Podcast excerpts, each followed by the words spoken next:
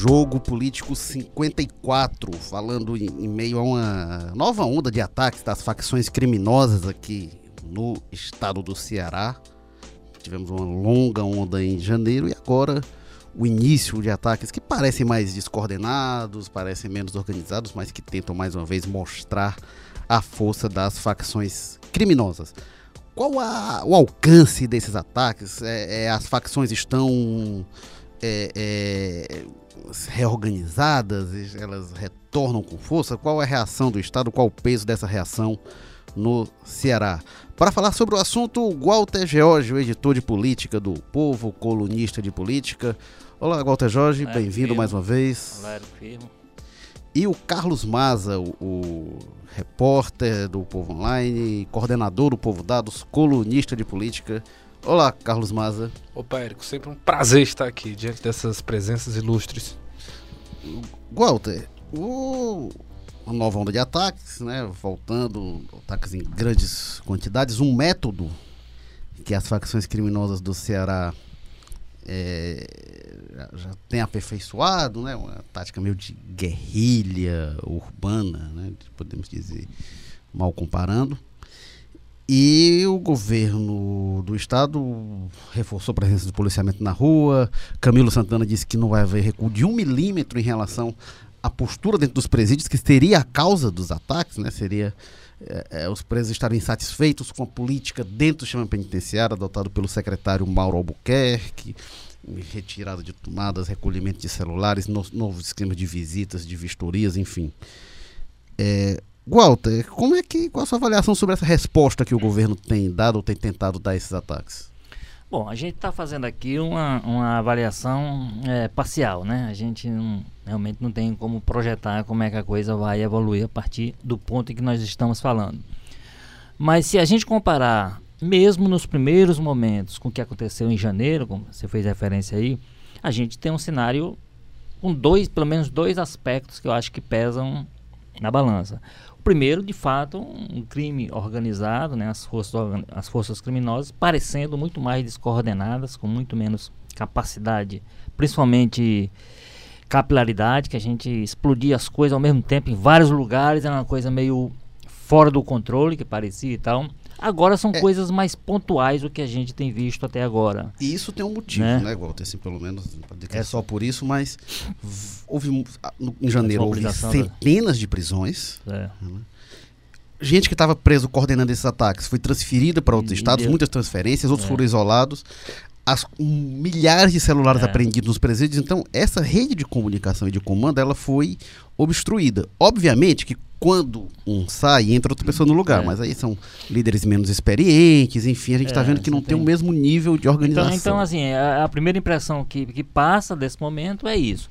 E de outra parte, eu acho que do ponto de vista das, das da, do Estado, no sentido do Estado do Ceará, o governo do Estado, as forças públicas do Estado, elas de fato parecem. Naquele momento, vamos, vamos lembrar que foi um momento, inclusive, que o, o secretário estava começando, estava, digamos assim, quase que no primeiro dia ele tinha recém-chegado, muito é, embora tivesse em... um trabalho de transição. Tivesse... Começou ali em 2 de janeiro. Pois é. Né, na, na, noite Então, assim, hoje, hoje nós temos um sistema muito melhor estabelecido, com mais, vamos dizer assim, com, a, com o cara mais, mais efetiva do novo secretário, no ponto de vista da, do sistema penitenciário. A gente tem uma, também o, na, na, nas forças de repressão de combate da polícia, principalmente. Então, você parece estar melhor preparada. Então, eu acho que esses dois componentes, nesse momento, meio que ajudam a explicar, dentro de um balanço, repito, que a gente está fazendo parcialmente, do momento que a gente está discutindo, em que tem impactado muito menos, inclusive no espírito das pessoas. Quer dizer, que o que a gente tinha em janeiro, inclusive, as pessoas com medo mesmo entre elas. As conversas que, a gente, que, que um cidadão tinha com outra, sem saber meio que o que poderia acontecer ou estava para acontecer. A impressão que se tem agora é que as pessoas estão mais confiantes na capacidade que o Estado tem de dar uma resposta que neutralize essa tentativa de, né, de criar o pânico, estabelecer o caos, caos é, na cidade e no Estado. Uhum.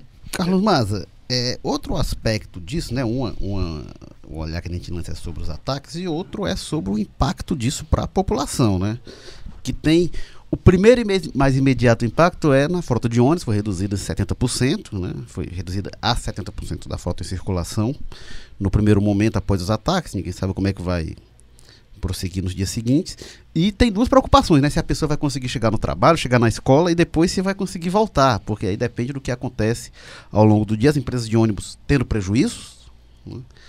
é, que como acontece, são concessionários de serviço público, esse, esse prejuízo é repassado para a população. Então, é, agora, o que eu tenho percebido até o momento que a gente está gravando, pelo menos, é que os ataques não têm sido tão bem sucedidos como em janeiro, no sentido de alterar a rotina da cidade. Aí eu não sei se isso é bom ou é ruim, eu até. Pois é, é, é, uma questão bem complicada, né? Porque a gente, ao mesmo tempo que tem um componente fora, externo, é, com relação a esse, esse, sentimento, também talvez seja a própria adaptação da população a se acostumar com a realidade de guerra civil, né? Eu tava pensando isso. O primeiro dia, na segunda-feira depois dos ataques, eu olhando e disse assim: não, olha, tá tudo relativamente normal. Eu disse: nossa, será que a gente tá acostumado até a isso? Mas assim, as equipes Sim. que estão na rua, elas falam que tem medo na rua, tem apreensão, tem muita dúvida. Mas tem uma é. certa normalidade numa coisa que não é, é para ser normal, né? É, pois é, eu, eu, acho que tem esse fator sim, não dá para desprezar, principalmente como isso é trágico, né? Como isso é uma situação que a gente chegou a um ponto muito complicado, então não deve ser de forma alguma visto como uma forma de passar a mão na cabeça do governo. Mas por outro lado, a gestão Camilo Santana soube trabalhar muito bem, talvez isso tenha sido um dos maiores feitos deles é, no, no, no tratamento com essa primeira crise de janeiro, soube lidar muito bem o sentimento da população com relação do que está em jogo nesses ataques. Né? Eles souberam desde o início dizer, não, isso está acontecendo porque nós estamos moralizando o sistema penitenciário, estamos afastando as lideranças, cortando fontes de, né, de comunicação. E você vê que a maioria da população é muito clara em dizer, não, está certo. Né?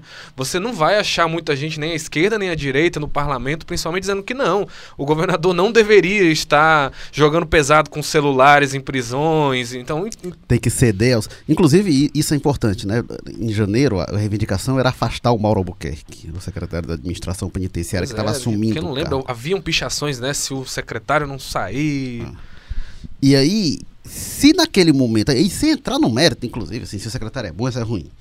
Se tem uma série de ataques criminosos exigindo que ele saia e ele sai, acabou aí, entrega o comando do Estado para as facções, acabou, desmoralizou o governo Camilo, o segundo governo estava começando, já se encerra ali mesmo. Não, e... Então, ninguém. É, para ver se aí realmente isso é uma vitória, né? Outro aspecto, na vitória que você falou do sentimento, é, essa eu acho que foi a grande derrota do governo Cid Gomes na época da greve de 2011 para 2012, que foi do pânico se instaurar e aí isso foi muito difundido em redes sociais, que eram menos difundidas naquele momento. A gente não tinha, por exemplo, o WhatsApp como a gente tem hoje. E ali, e, e, aí por mais que seja triste isso que você fala, né? Assim, de ah, pessoas se acostumarem, tem uma coisa que, que é importante que é minimamente, até agora pelo menos, uma certa normalidade possível se manter. Mas você sabe que eu não, eu não, não concordo muito com essa tese que as pessoas estão naturalizando é, o caos, né? Eu acho que é o contrário. É, o, que, o que acontece é que a forma das pessoas reagirem, aí, aí eu vou nessa linha dizer ponto para o governo que conseguiu reverter e conseguiu. Assim, é uma demonstração de confiança, eu entendo, de que o Estado saberá controlar a situação e dar resposta. Se as pessoas, se as pessoas tivessem tomadas pelo. Eu, eu acho que o grande, o grande objetivo, de fato, dessas ações é implantar o medo mesmo, é, deixar, é tirar as pessoas da rua, é fazer com que as coisas não funcionem, é tirar, inclusive, a, essa ordem normal das coisas acontecendo. Então, quando tira 30% da frota, por exemplo, isso tem um impacto. Quando tal, o ideal seria 100%. É, mas inclusive... 70% ainda é muito ônibus na rua. É. Quer dizer, não, não chega ao ponto de cria essa dúvida das pessoas, eu vou, mas não sei se volta, é, essas coisas. Essas um... dúvidas eu acho que eles conseguem. Agora, se as pessoas mostrassem como estava em janeiro. E você, e você tem razão, principalmente a, a, crise anterior, que é na crise anterior que aconteceu, o governo sumiu. O governo sumiu e a população, sim, mas quem é que está comando de conta da gente? O Camilo, no, na grande crise, crise de anterior, janeiro... no caso, você disse a do, da PM. A, do, a do CID. A, a, a, sim, a da sim. greve da PM a, de, é, janeiro que, agora... Que, que, a cidade uhum. virou, viveu um caos. O, o Camilo, vamos lembrar, em janeiro, ele teve um... Assim, vai parecer que a gente tá... Mas assim, mas teve uma atitude dele, do governador, que é louvável sim.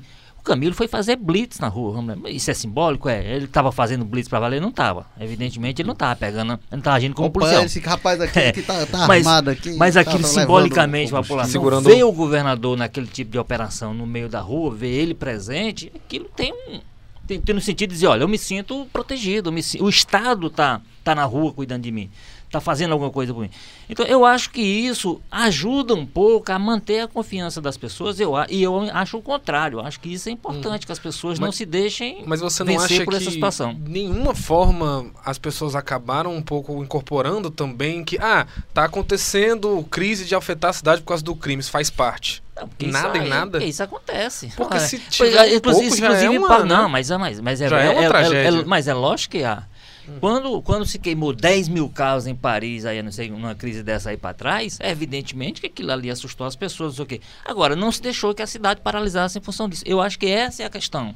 É que Paris tá recado... tá, em Paris não, não costuma ser é. atos criminosos, é, e... mas atos políticos em protesto. Né? Talvez, né? não, mas, mas, em Paris ali... acho que eles estão acostumados. Talvez aí. brinca então, no Facebook, né? É. Que em Paris qualquer coisa que acontece eles estão queimando o carro. Não, e eu digo mais no sentido. Não, não necessariamente o Camilo mas, Santana. Mas as pessoas naturalizarem isso também mesmo em Paris é uma coisa que parece. Como é que se, se torna natural esse tipo de coisa? Pois é. Acho mas... que tem uma dinâmica da vida. Mas a gente tem que lembrar também que o, hum. não, talvez não o Camilo Santana em si, mas ele vem de uma linhagem de governos que teve deficiências graves em lidar com esse problema das facções criminosas. Então não dá para né, deixar de colocar numa conta grande a forma como o governo do Ceará se manifestou. É, o, o, o próprio governo do Cid Gomes, durante um bom tempo, negou né, a existência de, de, de facções criminosas. O próprio Camilo, no início da, gest, da primeira gestão dele, negava a existência aí, de facções criminosas. Aí, aí sim, aí está eu acho problemático. Pois aí é. eu acho problemático. Não, mas aí é o seguinte, nós estamos falando assim, jogar a coisa para debaixo do tapete. É, evidentemente, uhum. para mim, isso não é solução.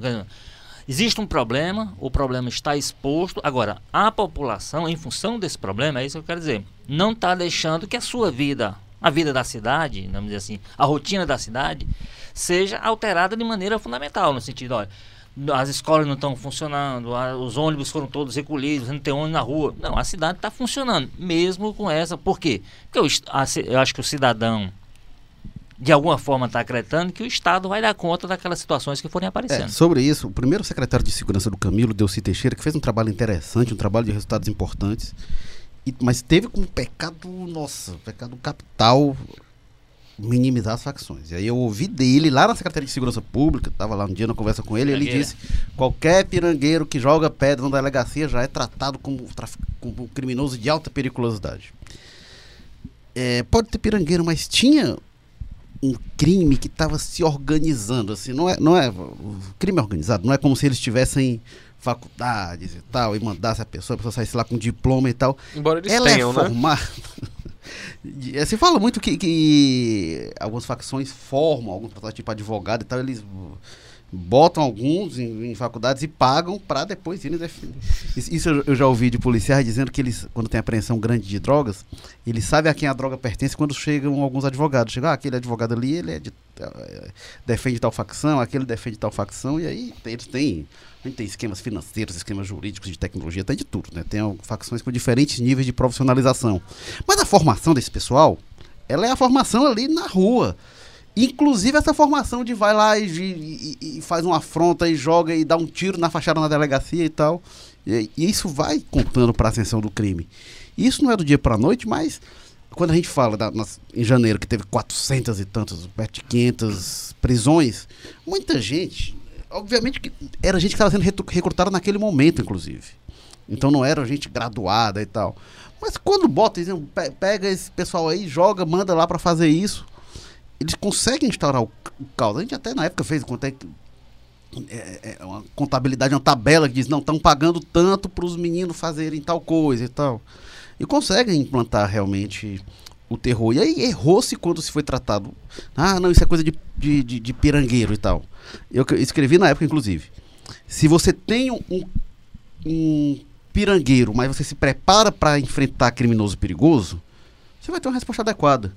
Mas se você tem criminosos perigosos, preparados, bem armados, e se prepara para lidar com um pirangueiro, aí você tem o, o, o, caos. Eu me perguntava até na época, será que isso é o discurso para fora e eles estão trabalhando internamente de outra forma ou não?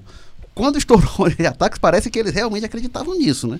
Isso foi um erro grave daquele momento. É, mas pelo visto a coisa mudou radicalmente de figura nos últimos anos, né? Porque é, o André Costa ele entrou com o discurso mais ou menos na mesma linha e eu acho que isso é uma grande vitória do governo Camilo Santana, um acerto importante, quando passou a enfrentar o que é sério como coisa séria.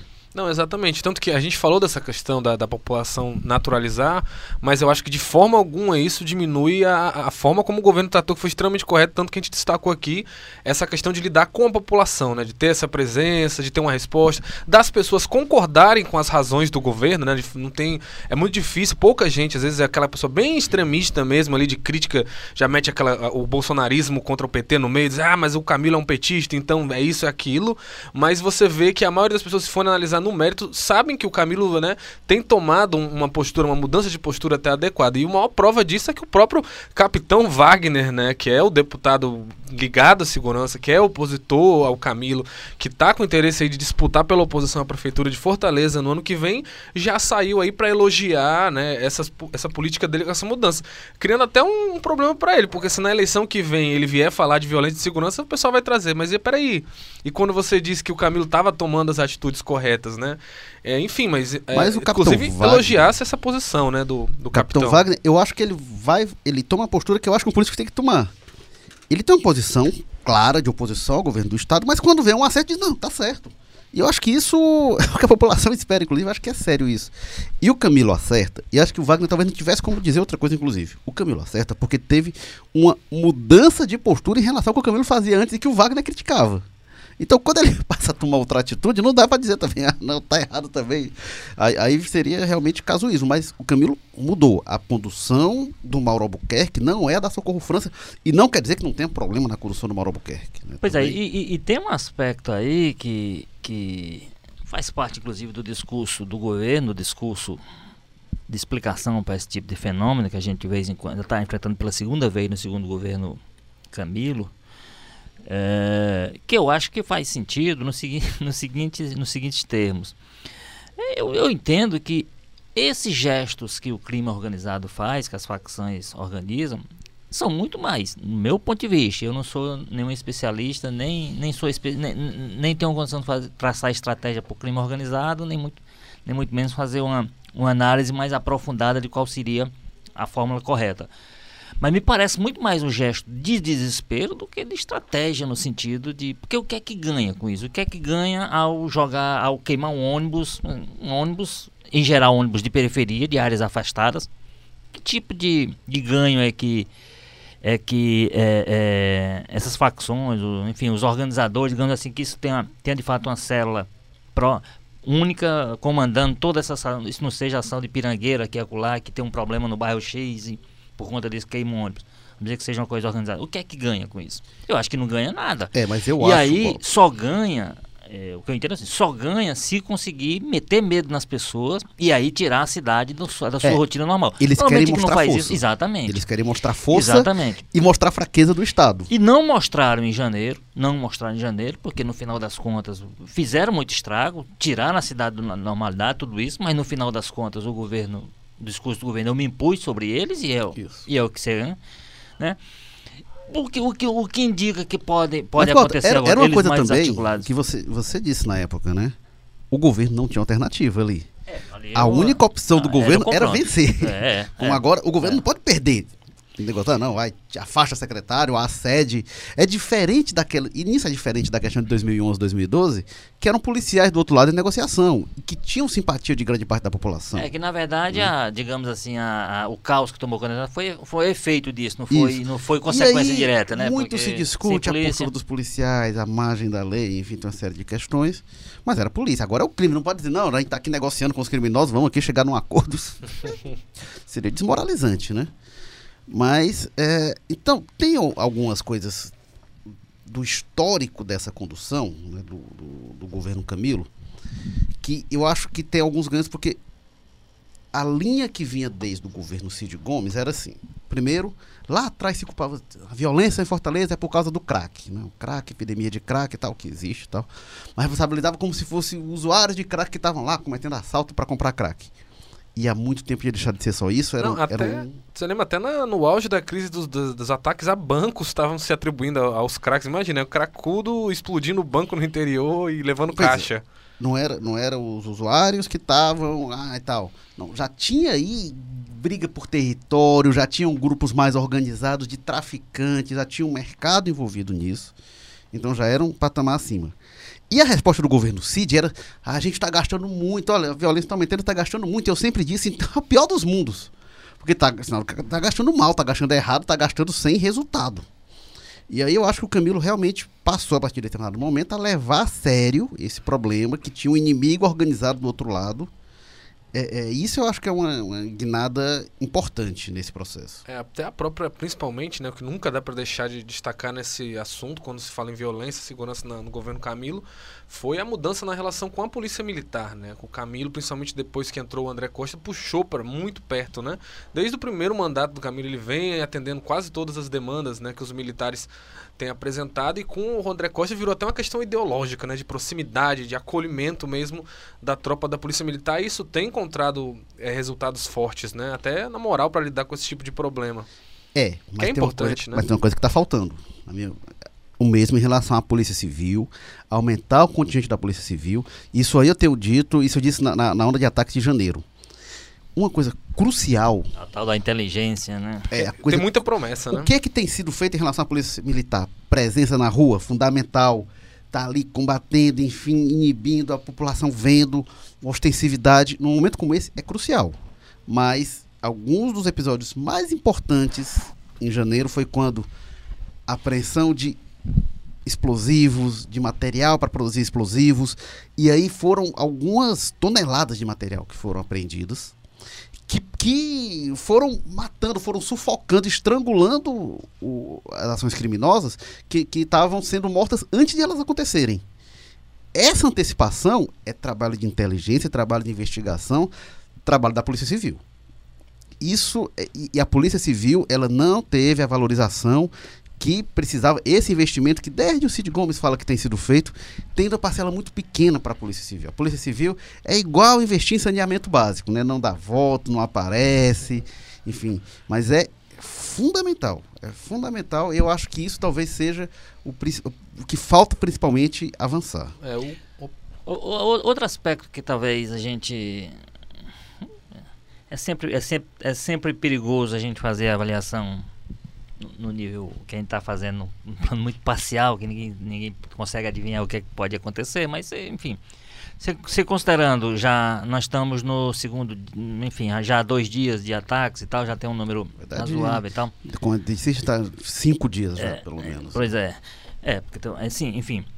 É, é que é a, a participação federal, né? Dizer, naquele momento, na hora que explodiu o problema, o Camilo deu um grito por apoio federal quase que no, no momento zero.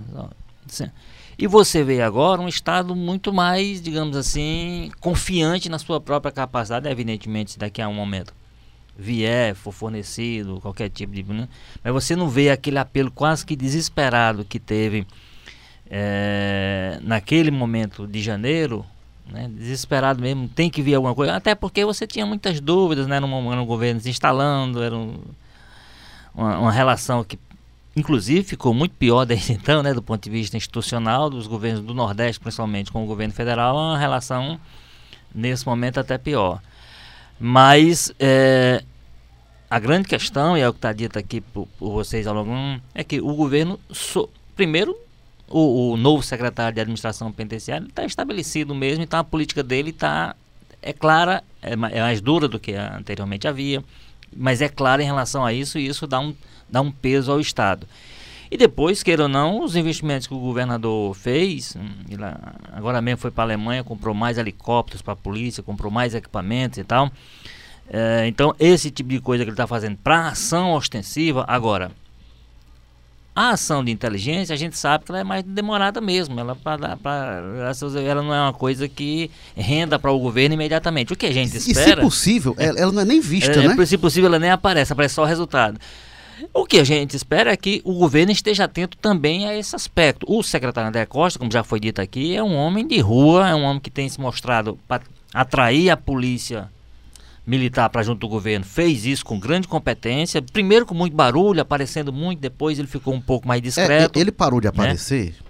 Quando começou a aparecer o resultado. Quando os índices eram desastrosos, quem aparecia era ele. É. Acho que quando os resultados a começou a sentido, né? aparecer por si só, o que a gente espera que apareça é o resultado do é. trabalho. Não é, é ele, não é a é marketagem, não. Inclusive, o trabalho dele que eu critiquei bastante no início pela postura e tal, passou a dar resultado e aí e ele também um é, e ele fez um movimento contrário no sentido de melhor, se, mais você disse, de, de, de, declarações o que a gente espera é que ele esteja olhando também para a inteligência, né? Em termos de contratação de gente, essas coisas até não se nota que haja como há no, no caso da PM, tanta, tanta gente sendo contratada, tá, muito embora o governador tenha números aí que diga, né, que ele tem contratado muito também para a Polícia Civil.